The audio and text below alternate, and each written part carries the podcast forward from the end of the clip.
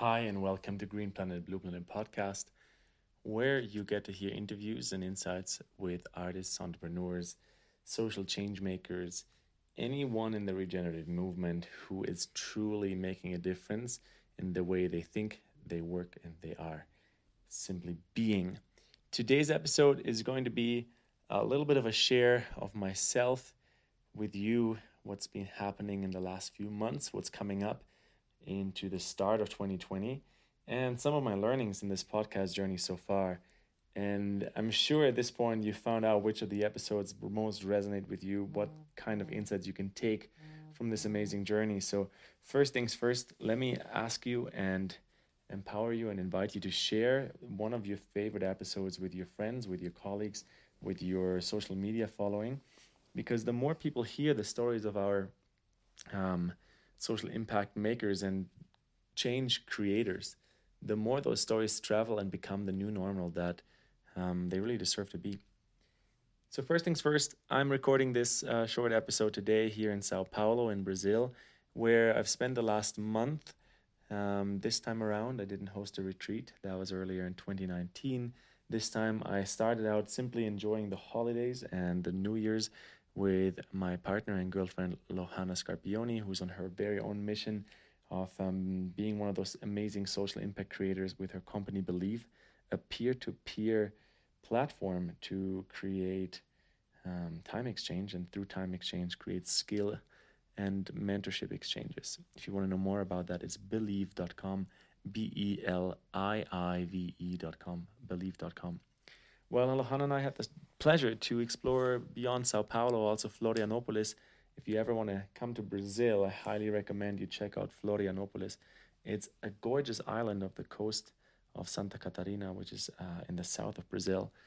And so, yeah, I really got some time to chill out, relax, surf, play in the water like a child, and simply connect with Mother Earth, which is one of my most favorite things to do to connect back with our roots and with the simple ways of being and enjoying this planet. And some of you already know uh, I got invited at the beginning of the year 2020 to fly to Bolivia and teach at a conference called Clubes de Ciencia, which is Spanish for clubs of science or science clubs. And this is an organization that is active in multiple countries around the world with about eight to 10,000 members and participants at this point. In Bolivia, there were 400 participants in the age of 18 to 22, and a whole group of um, instructors and teachers. And I was one of them teaching in this science environment about the importance and the role of emotional intelligence, self awareness, and how to apply that self awareness into our work, our creations, um, simply to create a positive environment and create a change in the environment. And it was very interesting to see how that was being received in a crowd of 400 kids and youth who were studying uh, science and different forms of science from um, biology to genetics um, to scientific research that is way over my head. But basically, the role of emotional intelligence is rising in people's recognition, and it's it's a pleasure for me to see that to understand that if we're able to um, accept our emotions, learn from our emotions, and see them as a baseline of information that create a maturity, but then also a setup for connection and deep and true connection with the people around us, for trust, for uh, acceptance, for love, of course, and also for collaboration, which I think really the age that we're going into into this new decade is a, an age of peer to peer, an age of human to human collaboration. With that kind of collaboration, we can change this world as we know it in a few short years to grow up, to show up, and to clean up, you know, some of the consequences and the mess that this world still reflects and represents. And so after 10 days in Bolivia, I'm back in, in, in Brazil now. I'm getting ready for the World Economic Forum's summit, the Davos summit um, flying to Switzerland in just a few short days from now. And I couldn't be more excited because Davos is one of those places where the world looks upon the World Economic Forum summit with both hope, I believe, but also a little bit of judgment of like this conglomerate of super rich and um, powerful people meeting just to kind of meet in their exclusive circles. And let me tell you this there is definitely a truth to that perception, but it's the tiniest speck of what's actually happening in Davos. This is going to be my second time around. Um, it is quite the storm that brews up there in a sense, in a good way, in a sense of Davos, the little ski town or skiing town in the mountains of Switzerland, is transforming into a a haven for transformation and dialogues about transformation, intercultural connections that set ourselves up for making those connections of people and with people that actually allow us to carry out the messages and the missions in our world. And of course, that's my very biased personal point of view. There's also um, quite a bit of politic and power, politics and power that's being played out in Davos. Um, that can be almost silly in its in its intensity. For me, that's the kind of world we're moving away and out of. The world that builds the illusion um, of personal wealth over planetary purpose and planetary wealth. In that sense, that if I only become powerful enough and rich enough, then I've achieved the goal of my life. And you know, this is the times that we're moving out of. And of course, there's still some reminiscence of those times around, especially in powerful places like Davos and also a lot of the world leaders and um, investment leaders in this world right now are seeing and accepting the consequences that our old actions and our old agreements, the, the agreements from levels of consciousness that are, are basically not connected to the now anymore, how those are have created consequences that now um, we can see, like global warming, like global pollution, like contamination with plastics, like a massive gap of inequality in the world. Wherever I go in the planet, I can see that this is still a reality. But here's why I choose optimism, and here's why, after having interviewed over 150 change makers, I continue to choose optimism and I choose to trust human beings. What we're seeing today is merely a reflection of the choices of the past. And so, what we're choosing every day, every now moment, and every moment going forward actually has so much power to change, to grow up, to show up, and to clean up um, this planet in a way that it will one day work for everyone. And of course, I'm an optimist by choice. Uh, I, I choose to be an informed optimist. I can't know everything, but I'm giving my best to be informed about as many things, initiatives, um, and and and you know updates in the world as possible. But at the end of the day, I always choose optimism because I believe in our ability to truly connect with nature, to truly connect with the intelligence of nature, and to truly connect with the intelligence that allows us to create in unison and in alignment with nature. You could call this intelligence higher self, you could call it God, you could call it guru, you could call it um, source. The name itself doesn't really matter, but I believe when we create in biomimicry with nature as nature, something fundamentally changes. And so, right now on the planet, there are still many, many, many people um, and, you know, companies that don't have this triple bottom line people, planet, profit as their guiding principle. And so, this is really what my work is committed to, what my coaching, my uh, my leadership programs and trainings are committed to is to reach those power players and impact makers that can change the perspectives towards the triple bottom line. And that's why I'm choosing optimism because I'm realizing that wherever I am in the world, if it's Davos, if it's Bolivia, if it's Sao Paulo, or the week after at the end of January, I'll be in Miami at a um, FOA summit, Family Office Association, with uh, Intergen, who invited me to speak at their um, training program. And wherever I go, I see that there are more and more people waking up, looking for ways how to grow up into this kind of a human being that, despite the situation on the planet, chooses optimism and chooses optimism for not just the time coming, but optimism for the now to encounter the problems we have with an educated, but with a positive mindset. And let me say one more thing to this positive mindset. Positive mindset doesn't mean we have to act from ignoring the problems. A positive mindset actually helps us to face problems and to encounter problems from the perspective of the problem. So, the perspective of the problem means that often the problem itself, if we go and we take the time to look deep enough into it, informs us about possible solutions. It informs us about systemic um, kind of ups and downs that have created a problem in the first place. And so, and on that note, let me make a very tactile example because I know deep down I'm a philosopher, I'm a writer, I'm a content creator, I'm a teacher. And so sometimes I drift off into the very general examples. But so you can understand my train of thought here, let me share with you about Bolivia. Bolivia is a country, as I just mentioned a little earlier in this episode, that um, I was invited to to come back. I actually was there 10 years ago as a tourist traveling. Um, beautiful landscape, Salar de Uyuni, if you ever want to make it down to South America, the, the great salt plains uh, gorgeous, and La Paz were my, my destinations back then, about a decade ago. I'm actually during a backpacking trip with my dad, something I should possibly talk about in another episode. But for now, let me come back to this year's trip. And so it's 2020, right? Uh, Bolivia just had a political, well, revolution in a way, evolutionary reaction, I would call it. And so Bolivia had a indigenous president for about 12 to 13 years. His name is Evo Morales. He just got kicked out of office at the end of 2019.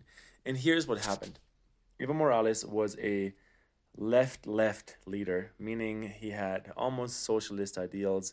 Uh, coming from an indigenous background, he was one of the more, more celebrated leaders in South America for quite a while because he was representing a part of the population that felt out of power for so long.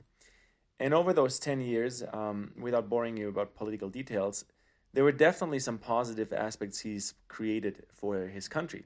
However, over the 10, 12, 13 years that he was in power, he ultimately turned into another corrupt leader with another personal mission to accumulate power, uh, do personal favors, etc. And so, what happened in the last election,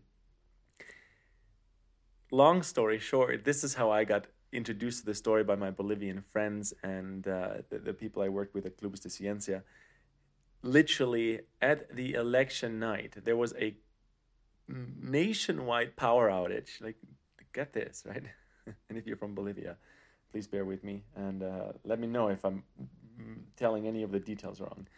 But there was a nationwide power outage. And as the power comes back, Evo Morales and his party are in the leading position for the political position of president. And so that's kind of like a really bad movie script where someone is using like uh, manipulation tactics from not just like last year, not just like last decade, but like last millennia, literally, um, to keep people in, in, in ignorance, in this ignoring the truth and the facts. And so, what happened, the people in Bolivia, um, even though it is one of the poorest countries in South America, if not the poorest country from an economic perspective, but the people are somewhat educated in the sense of having access to information through cell phones. And there's obviously like um, an educated youth that that that um, I just interacted with during Clubes de Ciencia as well, and people were really pissed. They basically said, "Well, f that, we're gonna strike this guy out of office," and so. In one of the more peaceful protests that the, the Latin American world has seen over the last decades, people everywhere in Bolivia and especially in Santa Cruz de la Sierra, which is like the 2 million people economic capital, not the political capital, but the, the, the place where the economic engine of Bolivia turns. People were sitting in the street for one day, for two days, for one week, for two weeks, for three weeks. And after 21 days, finally, the military police, who was tried to be bribed as well, but ultimately that bribe went sideways. The military police asked Evo Morales to step out of office. And so here's what happened in those 21 days everyone striked everywhere. And that means people were literally not working, people were literally sitting on the street, blocking the streets with nothing but tires, tires and barriers. And so, yeah, long story short, they, they, they realized something which I would just, for the sake of this story, sum up into people power. And with this people power, they embodied the change themselves and said, hey, our country, even though we, we believed a long time ago you were the right leader because you had left ideals, you were wanting to create a more social democracy, uh, you come from an indigenous background. Ultimately, you turned into another corrupt leader of power, uh, corrupted himself by power. Um, we will not take this any longer. And so, with a 99% peaceful protest, people demanded a change. That change happened. Now, here is what we can observe on the outside a uh, female leader from a far right political party with a traditional background. I don't want to state too many political insights here, but from my perspective, just like the polar opposite, really. Um, took over interim's power or the in, in the access to, to power for the interim um, until there is a democratic election, I believe, in May of 2020. The political experience here is just an example. I'm not endorsing anyone over someone else. Um, my, my personal perspective is that those leaders are not really what we need anymore on that scale. And that's really the example I want to make. The power in this decade ahead of us comes through the people. And now we can say, okay, so as a reaction, um, that might work. We have a reaction to a corrupt system. We have a reaction to a failing political democratic election. We can sit on the street and, and, and strike someone out. That would work in probably a few countries in the world. Uh, definitely, it did work in Bolivia just a few months ago. However, that's not really what I mean. That's just the way that it shows up when it is five minutes before midnight and at midnight the, the time strikes, right? What we really need is a way, and what I, I think um, I, I see become possible is a way how this people power is being lived every day. And here is one of the many pathways how this next decade is going to transfer power from leading elites to a global population of more and more educated people. And again, remember the initial part of this episode, I am saying I am an optimist by choice. I'm choosing to see the positive solution, even though the problems are still very much with us, but the problems actually inform us about what is next. And so this example is curious because here is where I'm wanting to lead um, us in this observation. It is peer to peer technology. And I don't believe in technology as the savior. However, I believe in technology as a bridge or a brick within the bridge that is building a form to connect. So, just like Tinder is a connection for people that are looking for dating to find a personal match, um, or like Airbnb and Uber are a match to find someone whose place you can rent, or to find someone in the middle of the night who you trust because they have a four or five star review on an app on a screen in your uh, your reality that trust, that matching is something that actually has changed the way our society works. And peer to peer technology is basically human to human exchange. Peer to peer meaning direct, human to human, instead of um, via corporations, via governments, via uh, institutions. And so peer to peer has a future for transport, a future for delivery, it has a future for uh, micro lending, peer to peer lending. And basically, it is a revolution that is already underway that we will see grow through technology initiatives. And the Uber and Uber Eats, or um, however the delivery apps are called, are literally just the start. And so I want to invite you, the inspired listeners of the show, to think about where people power can come into full focus and support humans to help other humans. And I'm going to go full circle here with another tactile example and mention one more time the incredible initiative and organization um, that my partner and girlfriend Lohana has started a few years ago. They had over 200,000 organic users in the beginning. Now they're focusing on Fortune 1000 companies to bring this technology to the workplace because this is where people need this peer-to-peer growth learning and skill exchange and so the company i'm talking about if you missed it in the beginning is called beliive and beliive is a peer-to-peer skill exchange based on time so let's say I offer an hour of uh, learning German and you pay me with one hour time token, which we all have the same amount of hours in a day. Um, and then so with this one hour time token that I receive from you, I can pay someone else to teach me about PowerPoint presentations or how to use my MacBook or uh, fixing my bicycle. So really on the community and um, individual life uh, side of things, it's it's it's about skills that make my life better. But here are the examples that Beliive has already seen, both in the um, consumer base as well as in like the Fortune 1000 companies that I, they said they started to work with. For one, people taking their current life situation into their own hands, taking full responsibility, developing the ability to respond, which is ultimately responsibility, right? The ability to respond and create a business from scratch without investing any money by exchanging a skill they have to accumulate more hour tokens and with those hour tokens buying in the skills to learn how to do finances to learn how to uh, create a public offering to learn how to create a um, an invoice to to charge someone for one service. And so the peer-to-peer platforms that are on the rise are what i want you to watch out for in this next decade participate in in this next decade or you know what maybe even be inspired to build one of those on the corporate side of things, what has happened with um, Belief's offer there, um, definitely plugging it really hard in this episode, but it's also because I'm fascinated by this social change.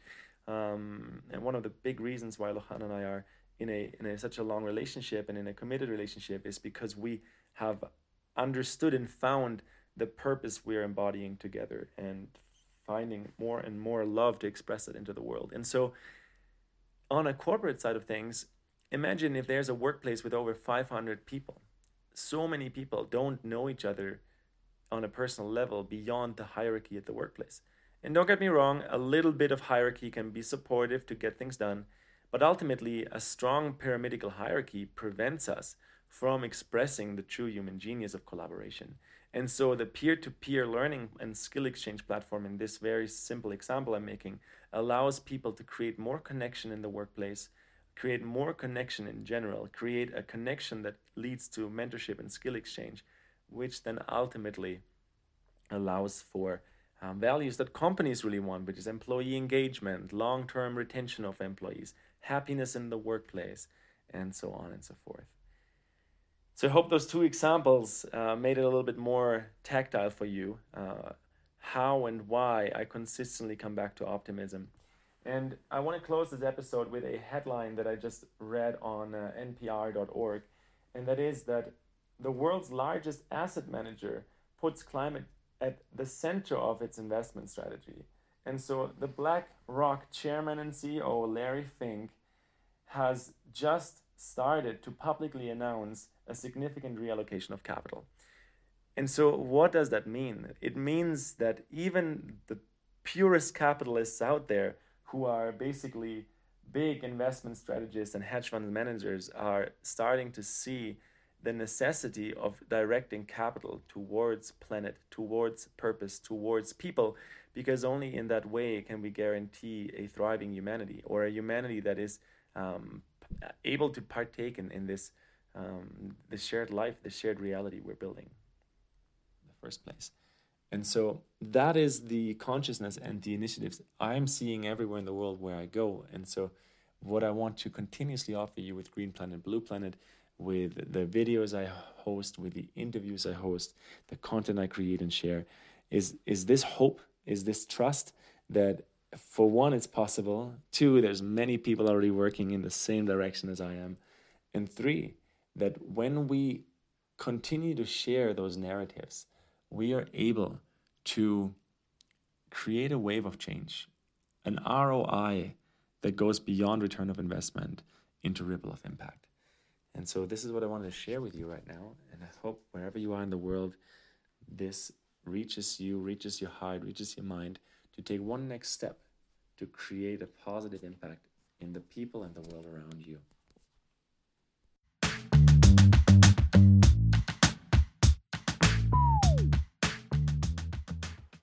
That's that. Another episode of Green Planet, Blue Planet podcast. I hope you truly enjoyed this one and received some insights, knowledge, and a form of learning that you can directly apply to your life, into your relationships, or maybe even into your business and the way you show up for the world. Because this is a movement and we're all part of it. Very much so. And we're in this together. We're here to create a world of a triple bottom line where you win, I win, and the entire planet wins. We're raising consciousness together, and you know that. That's why you're listening. That's why I love you. So make sure to share the love. Hit subscribe on your favorite podcast app. Invite a friend to listen to Green Planet, Blue Planet podcast. And if you have an idea who else you'd like me to interview, make sure you reach out and send me a suggestion. definitely check out greenplanet-blueplanet.com, the website to the podcast. I've created a lot of different offers for you, free content, free meditations for you to amplify your connection to self, the state of social impact in the world, and for you to connect and listen to who you could support of the people that I actually interview, because their missions are ongoing and a lot of them need more collaboration. And after more than 100 episodes now, with some of the world's leading social impact experts, I have synthesized my most inspired learnings and takeaways to create coaching and mentorship programs for you and the people around you. Let me share with you about planetary purpose coaching and mentorship experiences.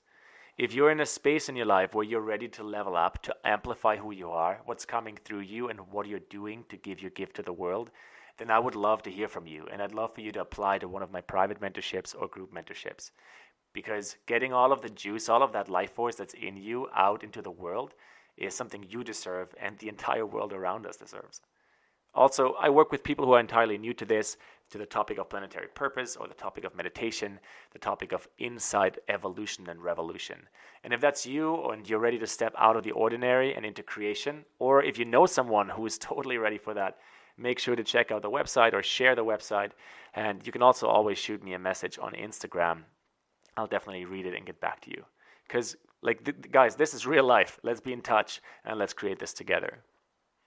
Last but not least, there's a few different group experiences I host, both in person and online. All of them are quantum learning environments, and I'm happy to tell you more. So simply inform yourself and stay connected because whatever resonates with you, I'm here to support you and bring out more purpose into the world. And with that being said, wherever you are in the world, make sure to be you, show up all the way, be all in. Connect with someone today, make them smile, have yourself a stellar day. Lots of love to you, and until soon.